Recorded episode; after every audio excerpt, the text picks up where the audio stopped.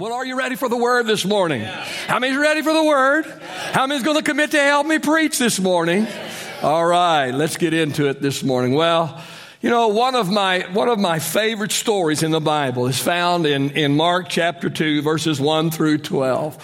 One of the reasons why it's one of my favorite stories is because it is just packed full of teaching and preaching material. And so that's always something good for, for, for a preacher. But I want you to listen carefully. It's a very familiar story. Most of you will, will uh, be familiar with it. But I want you to listen carefully as I read it because I'm going to be referring to it throughout the message today. So, so let me, let me read it to you this morning. Mark chapter number two should be on, on the screen and verse number one.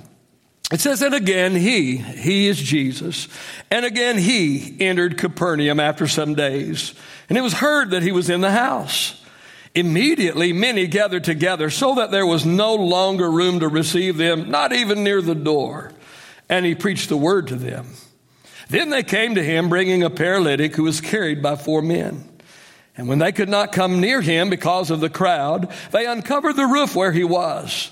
So when they had broken through, they let down the bed on which the paralytic was lying. When Jesus saw their faith, he said to the paralytic, Son, your sins are forgiven you. And some of the scribes were sitting there and reasoning in their hearts, Why does this man speak blasphemies like this? Who can forgive sins but God alone? But immediately, when Jesus perceived in his spirit that they reasoned thus within themselves, he said to them, why do you reason about these things in your hearts? Which is easier to say to the paralytic, Your sins are forgiven you, or to say, Arise, take up your bed, and walk? But that you may know that the Son of Man has power on earth to forgive sins. He said to the paralytic, He said, I say to you, Arise, take up your bed, and go to your house. Immediately he arose, took up the bed, and went out in the presence of them all so that all were amazed and glorified God, saying, We never saw anything like this. I have a challenge that I want to put before you today, and the challenge is let's do something great. Let's do something great. Listen, the paralyzed man's four friends in this story sure did.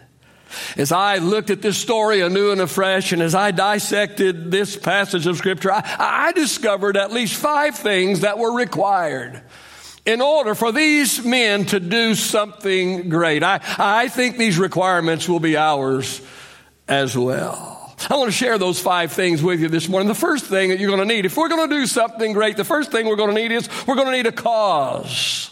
A cause.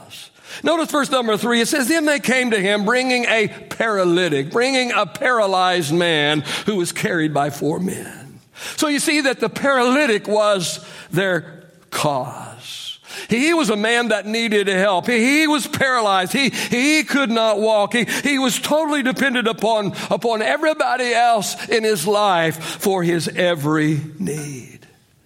I don't know how it happened, but one day, perhaps one day, somebody heard about a man named Jesus that was opening the blinded eyes, that was making the cripples to walk, that was making, uh, oh, the, the deaf to hear and the dumb to speak. Somebody heard about a miracle worker named Jesus.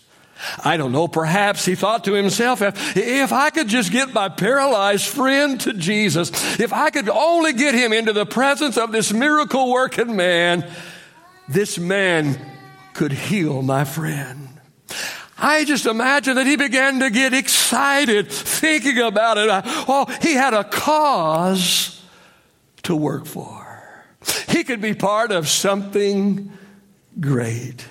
He could play a small part in getting this paralytic to Jesus and, and getting him healed. The first requirement for doing something great is to, is to have a cause. And I, I want to challenge us this morning with an incredible cause. Over 7 billion, yes, with a B, over 7 billion people now reside on planet Earth. Of this 7 billion, approximately half of them have never had an adequate presentation of the gospel of Jesus Christ. Most of them have never even heard the name Jesus Christ even one single time.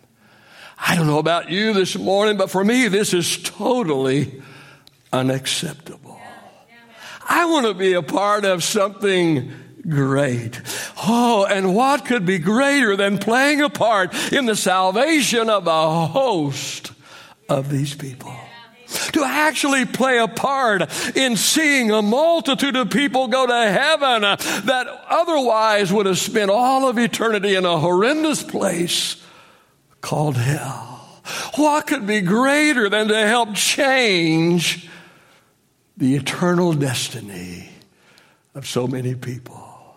I don't know about you this morning, but somehow that excites me more than, than just driving a newer car or living in a bigger house or eating a better cut of meat. A missionary to China was approached by an oil company to go to work for them. They offered him a very large salary. He turned them down. And so, and so they, they, they came back to him and offered to double their financial offer, which was an enormous amount of money if he would only go to work for them. He turned them down again. They absolutely could not believe that this missionary would turn down so much money. And so finally they asked the missionary, they said, How much money would it take for you to go to work for us? How much would it take? The missionary responded and said, It's not the money. It's not the money, the missionary said to the all execs. It's the job. Your job is too small. This missionary was a part of something great, taking the gospel to faraway China.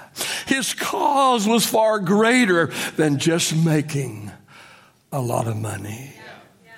In order to be a part of something great, you're going to need five things. First of all, you're, you're going to need a cause, but not only are you going to need a cause, you're also going to need a cast. A cast. Notice verse 3 again. Him, they came to him bringing a paralytic. Notice the next phrase, who was carried by four men. See, a, a cause is hopeless without a cast someone or several someones who oh have to step up to the plate and take on the cause. In our text today, it was those four men. Think about it. I, I, I want to suggest to you today that any four able bodied men could have taken on this cause. No superstars were required.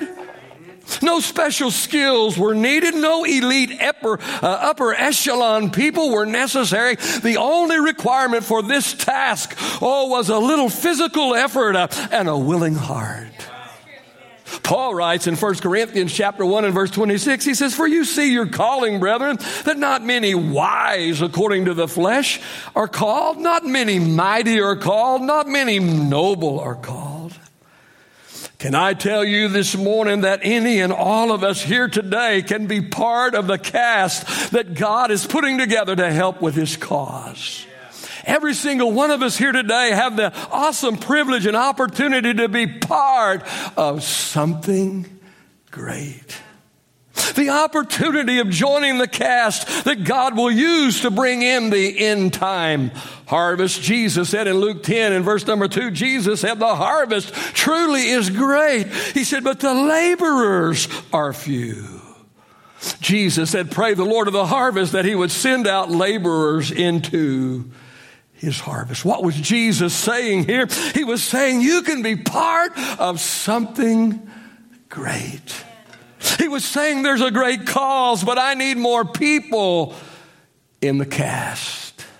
And the good news is everyone is invited to be part of the cast. You don't need any special skills. You don't have to be a member of who's who. Any and all willing people can be part of bringing other people to Jesus and then watching and seeing what Jesus will do for them as Jesus totally changes their lives. Oh, you talk about bring, being part of something great. It just doesn't get any better than this.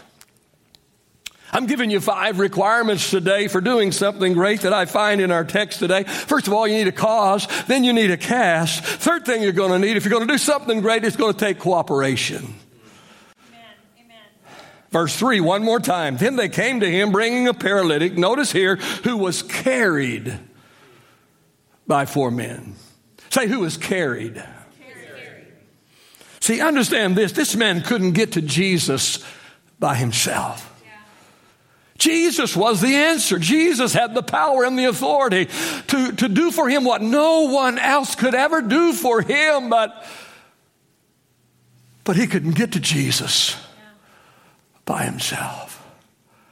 Oh, let me tell you this morning that over half of our world are unable to get to Jesus by themselves. Jesus is the answer. Jesus is the answer that they're looking for and searching for, but they can't get to him by themselves. If left to himself, this paralytic would never get to Jesus and never get the need of his life met. Now understand this this morning, not one, not, not, not one single one of these four men could have accomplished this task alone. Probably not even any two of the men could have gotten the job done. It took all four men, all four men taking their corner of responsibility if they were going to get their friend to Jesus and if they were going to do something great and see something happen in their friend's life. All four men were necessary, working together, cooperating with one another to get the job done. And so it is with our cause. No one can get the job done on their own. Hear me, friends, without cooperation the lost will go to hell. Without cooperation, the sick are going to die. Without cooperation, the hungry will not get fed. Oh, oh, let's do something great. Let's make a difference in our world. separately, we can do very, very little. Individually, we will have little impact, but together, you and you and you and you and you and you and you and me together. Oh, pooling our resources, cooperating by, by picking up our corner of responsibility and then depending upon others to pick up their corner of responsibility. I can't do what you can do. You can't do what I can do, but we can all together be effective and all together we can get people to Jesus. And if we get people in the presence of Jesus, lives are going to be touched and changed. Oh, through a spirit of cooperation, we can bring the lost and the hurting and the needy into the presence of Jesus. And hear me this morning in the presence of Jesus, needs are met. In the presence of Jesus, shackles are broken. In the, in the presence of Jesus, lives are changed. In order to get the three to four billion people in our world who have never heard about Jesus, in order to get them into the presence of Jesus, it will certainly take cooperation. We will need both goers and givers. Let me read Romans chapter 10, verses 13 through 15. I, I cannot preach a missions message, it seems, without including this verse or these verses. Romans chapter 10, verses, uh, what did I say? Verses 13 through 15. What an incredible promise we have that Paul gives us here. Whoever calls on the name of the Lord shall be saved. Right. Who's going to be saved? Whoever. Whoever. Us oldies in this room, remember when we used to sing a church called, uh, sing an old hymn that said, Whosoever meaneth me. I'm a whosoever. Are you a whosoever? Whosoever shall call upon the name of the Lord shall be saved. What a wonderful promise, but he changes gears here in verse number 14 because he says, but, but how then shall they call on him in whom they have not believed? And how shall they believe in him in whom they've never heard? And how shall they hear without a preacher?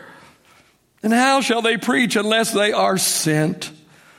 As it is written, how beautiful are the feet of those who preach the gospel of peace, who bring glad tidings of good things. Here's the good news. Whoever calls on the name of the Lord will be saved. But here's the bad news. How can they hear about Jesus unless they have a preacher? And how can the preacher preach unless somebody sends him? Here's where cooperation comes in. In order for us to accomplish our cause, we need two things. We need goers and we need givers. We need somebody to go, and then we need somebody to give so the goer can go. God has called me to be a giver. God has called me to raise the money so that I can put it in the hands of the goers so the goers can go. Let me borrow a phrase from my dear friend, the late Tom Green. I'm willing to beg for money for missions so the missionary doesn't have to. Let me brag on you for a little bit this morning. How many do you like to be bragged on? Come on, be honest. Let me brag on you a little bit today. There are approximately a little over 12,000 Assemblies of God churches in America. That's a big number. That's a lot of AG churches over 12,000 Assemblies of God churches in America. Out of the 12,000 churches, our church, say our church. Whose church? Our church. Out of the 12,000 Assemblies of God churches in America, our church this past year was number 168 in total missions giving. Think about that. That's a big deal. Out of 12,000 churches, we gave more to missions than, than 11,832 other assemblies of God churches. Listen, that places the grace place, that places us in the top 1.4% of all 12,000 assemblies of God churches in missions given. That's a big deal. I promise you, we're not. We're nowhere close to the, being in the top 1.4% in, in, uh, uh, in number. I'm telling you that we're giving sometimes more than some mega churches are giving. Give yourself a hand this morning. Congratulations, Grace Place. We're a sending church. We are a giving church. You've heard me say it many times. I'm going to say it one more time. Approximately 140 missionaries get a check every single month from the Grace Place. Oh, we've helped buy vehicles for missionaries. We've, we've bought sound equipment. We bought Bibles, thousands, thousands of Bibles we have bought. We purchased children's literature. We've helped build church buildings. We've drilled water wells. We've fed hungry children. We've financed massive crusades. We've helped build a Bible school and the list goes on and on and on. And that doesn't even include the incredible home missions efforts that we have and that we put money into. Yeah, friend, the fingerprints of the grace place can literally be found all over the world. The title of my message today is Let's Do Something Great. But the truth of the matter is, we are already doing something great. There are literally, and I'm not exaggerating, there are literally millions of people that are going to go to heaven and not going to go to hell because of the investment that we have made in missions over the past 20 years. Please don't stop now. And listen, friend, do not think that the, that the people that show up on Sunday morning here, don't think that that's the size and the reach of our church. No, our church has touched literally millions of people. We have a global vision. We are a part of something great. Verse 5 says, when Jesus saw their faith, oh, oh, it wasn't the faith of, of just this paralytic. I don't know if he even had any or not, but Jesus saw the faith of these four men. They had enough faith to do what they had to do to get him into his presence. The fourth requirement in doing something great this morning is, and that is, it'll require commitment. Verse number four says, And when they could not come near him because of the crowd, they uncovered the roof where he was. So when they had broken through, they let down the bed on which the paralytic was lying. These four men finally get their paralytic to where Jesus was. Oh, can you imagine the conversation they must have had on their way to, to where Jesus was? Can you imagine the hope and the anticipation and the joy and the excitement that they had as they worked together, getting their friend to Jesus, knowing if they just get him into the presence of Jesus, he'll get his healing. Can you imagine? Can you imagine what they must have felt? What they must have felt like when they finally get him to where Jesus is, but they can't get him into Jesus' presence because the house is packed. No doubt they were tired. No doubt they were weary. Perhaps they were exhausted, and now they perhaps were a bit discouraged. Oh, when they get there and discover that the house is filled with people and they can't even get him in the door, what are they going to do now? What will they do? Will they give up? Will they become angry at one another and especially at the one whose idea it was to carry this man to where Jesus was? But no, they would not give up. They were determined. They were committed to their cause. They would do whatever that they had to do for as long as it took in order to accomplish their task. So they hoisted this paralytic up onto the roof of the house. They removed some of the roof. Can you imagine? Can you imagine as Jesus is in there ministering and teaching and doing what he was doing, and then all of a sudden, as hears all this noise from the roof, and people are wondering, what in the world is happening? What's going on? What's happening up there? And then all of a sudden, there's a little bit of a ray of light that comes in, and all of a sudden, there's a big hole in the roof. Can you imagine what people were saying? Well, I imagine there was one or two that was saying, Who in the world going to pay for this? Can you imagine what the owner of the house thought? What in the world's going on there tearing up my house? But they had tied ropes on the four corners of the stretcher. They'd put their friend on the stretcher and they lowered their friend into where Jesus was. You talk about getting the Lord's attention. You talk about commitment. It took commitment for them to do this. Total commitment was required on the part of these four men to get this man to Jesus and get him healed.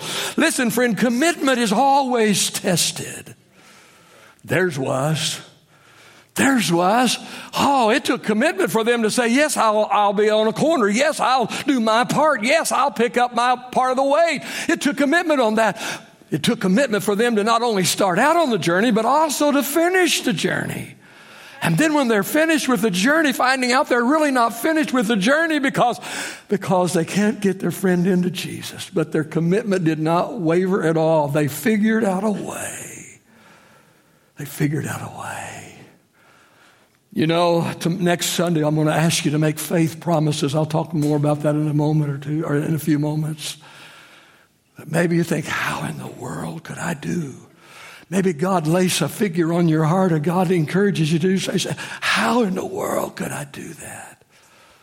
But if you'll commit to it, if you'll commit to it, I believe that God will make a way possible for you to do what you could never ever dream you could ever do before.